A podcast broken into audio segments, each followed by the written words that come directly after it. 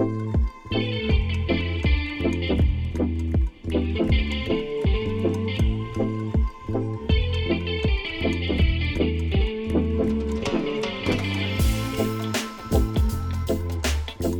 hello. Welcome to the Nomad Tactics podcast. Here we provide life optimizing tips and systems for digital nomads. I'm your host, B, and I'm joined by the co host, Jack. Today, we're going to talk about some tips to keep your diet on the road as a digital nomad. I will start with a quick summary of the episode. First, me and Mr. Jack going to talk about which exact problem we are trying to tackle with this episode. After that, we're going to contextualize this problem within our broader digital nomad life system. Then we're going to talk about some useful mindsets to keep in mind to do with fitness overall and dieting specifically. And then we're going to go over some tips related to your diet on the road. I hope you enjoyed the episode.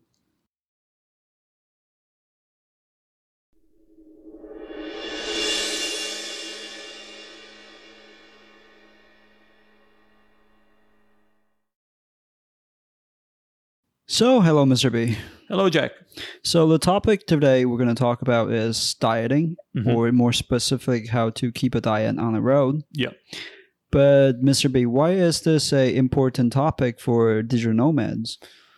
So, yeah, Jack, I think uh, the answer to this question is twofold, actually. First, I think that digital nomad, by definition, they are traveling around and living in different places. They face the problem of number one, having a quite chaotic lifestyle. And this involves not knowing when you're going to eat next or not knowing what you're going to eat next. And also the problem of being tempted to eat out a lot. And it makes sense, right? They are traveling, they want to try the local food. There is no problem with that, but you just got to be strategic with it. The second reason why I think the topic of dieting is quite relevant is because I think it's part of the digital nomad ethos or culture, wh- whatever you want to call, to be quite fit. The people I met along the road, many of them are into going to the gym or doing yoga, stuff like that. Therefore, dieting is something kind of complementary to that. Yeah, I think uh, focusing on mind and body is something digital nomad really into. Yeah. Makes sense. We as digital nomad are really into fitness, so I hope this episode can give out some general guidelines Yeah. for certain tips that can help you keep a diet on the road. True. So, Mr. B, I think as usual, we should put this topic into our digital nomad life system, which is a six step system that aims to help a normal person, i.e., a person who is working nine to five, and it is a location dependent jobs, into a optimized digital nomad life. So, Mr. B, where would you put this topic into which step of the system? So I think the topic today uh, fits the fifth step of our system. And the fifth step is called nomadic living. This is, of course, the broadest of all of the steps within the system. And it can be basically understood as all the advice that would be relevant to a digital nomad when he's living in a base, i.e., his temporary home. Of course, dieting is something you're going to do when you are in a base. Therefore, it makes sense to place this topic here. So, before we go into the main topic, I think a great starting point will be mindset. And we think this mindset can be applied to fitness in generally, but more specifically on dieting. So, we got three points here. The first point is fitness is meant to enhance your life, not to rule it. I think that's a great mindset for fitness and dieting. And the idea behind is that, you know, you should care about these things. At the same time, you shouldn't be obsessed about it because, after all, you're traveling and there are certain things that you're going to need to be flexible with, as we're going to talk about, like eating out. Of course, we are not advocating you should diet 100% of the time and never try the local food. You got to try the local food. You're just going to be smart about it. So the second point here is do not aim for perfection. Good enough is good enough. So yeah, I guess the second mindset is also important and it goes hand in hand with the so-called 80-20 principle where you should focus on the main things but not necessarily obsess about the details and also know that you're not going to do everything perfect 100% of the time. So sometimes you're going to eat more when you are in a very special restaurant somewhere or with some people, but as long as you generally keep these rules, you will be able to be fit and have a good diet overall. Yeah, just not get sweat over the 20%. So the last item we have here is have a goal and be realistic with it. So, I mean, the idea with this last mindset is that you should always have a goal in mind. This goal is gonna, depending on who you are, of course, if you want to gain weight, i.e., bulking, or if you want to lose weight, or if you want to more or less maintain. But it's important to at least roughly have the goal in mind and be realistic with it. So you cannot expect to be as strict and as perfect when you are traveling and living a digital nomad life as you would when you're living in a stable place. You got to know traveling comes with some sort of uncertainty and chaotic things. So you're just to embrace it and do the best you can. Yeah, I think if you can keep the three items in mind, you can stay fit during your travel. So, going on to the main topic of today, we divide this into three main categories. The first one is the basic of dieting, the second one is when you're eating out, and the third one is dieting optimization. So, the first item of the basic of dieting is you rent an Airbnb with a kitchen and look if there is a supermarket. So, I think having a place with a kitchen as a digital nomad is like the bread and butter of dieting. So what you're going to do is when you are looking for your Airbnb, you're going to filter for places with kitchen. And after that, you're going to have a look in the area to see if there is a supermarket near it for the sake of convenience. Of course, if you have a kitchen, you're going to be able to eat at home the majority of the time. Therefore, your whole diet will be generally healthier. I see. So the second point here is you should build your diet around common ingredients around the world. So the basic idea here is that you should build the bulk of your diet around these things that you can find worldwide. Therefore, once you move from a place to another, you won't need to recalculate all the calories you are ingesting. This sounds a little bit complicated, so let me try to clarify. Let's say for breakfast, you usually have whole wheat bread as the source of carb, you have avocados as your source of fat, and you have uh, Greek yogurt as your source of protein. These are all really good foods and you might find those really easily if you are let's say in north america or in europe. But if you move to asia and set a new base there perhaps you're going to start having hard time to find all these ingredients. So it seems to me that a better idea would be for you to build your breakfast around things that you can find both in Europe and in Asia. For example, I would change instead of having whole wheat bread, perhaps I would have oats, since this is the kind of thing you can find pretty much worldwide. Instead of having Greek yogurt, I would have eggs. And instead of having avocados, I would have olive oil. Thinking strategically about these key ingredients that are going to constitute your diet will be very handy in order for you to maintain it over a longer period of time without the need of constantly calculate the macros and the calories. Yeah, it does make sense that you should choose ingredients that are commonly used in the world. So the last item on this category is have assistant tools with you. Yeah, so I think there are three accessories that are pretty small and inexpensive that you can carry with you that are really going to help you to keep a diet on the road. So the first one is a small portable food scale. I will link in the show description the food scale that I use is a foldable one. And you know, when you get to the place, you get a food scale, it makes much easier for you to calculate how much you're eating. The second item is a, small portable body weight scale.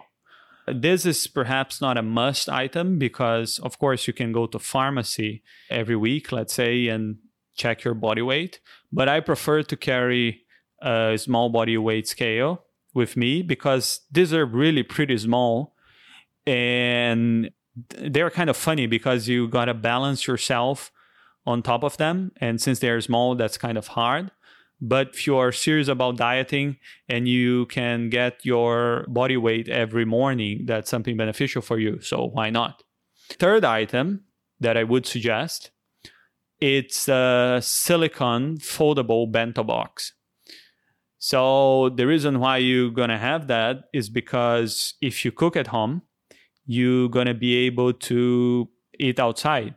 The benefit of having this specific one made of silicone is because it folds, therefore it doesn't occupy space in your luggage. So a good thing as a traveler.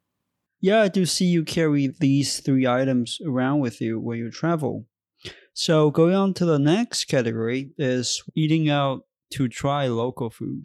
So the first item here is you should limit the amount of time you eat out. Uh, we suggest you eat out once or twice a week. So the basic idea here is that you should not stop yourself from trying the local food when you go to a new country, but rather that you got to be smart about it and just do it once or twice a week. So the bulk of your diet should be things you cook yourself in your flat because these tend to be more healthy and these are easier to track.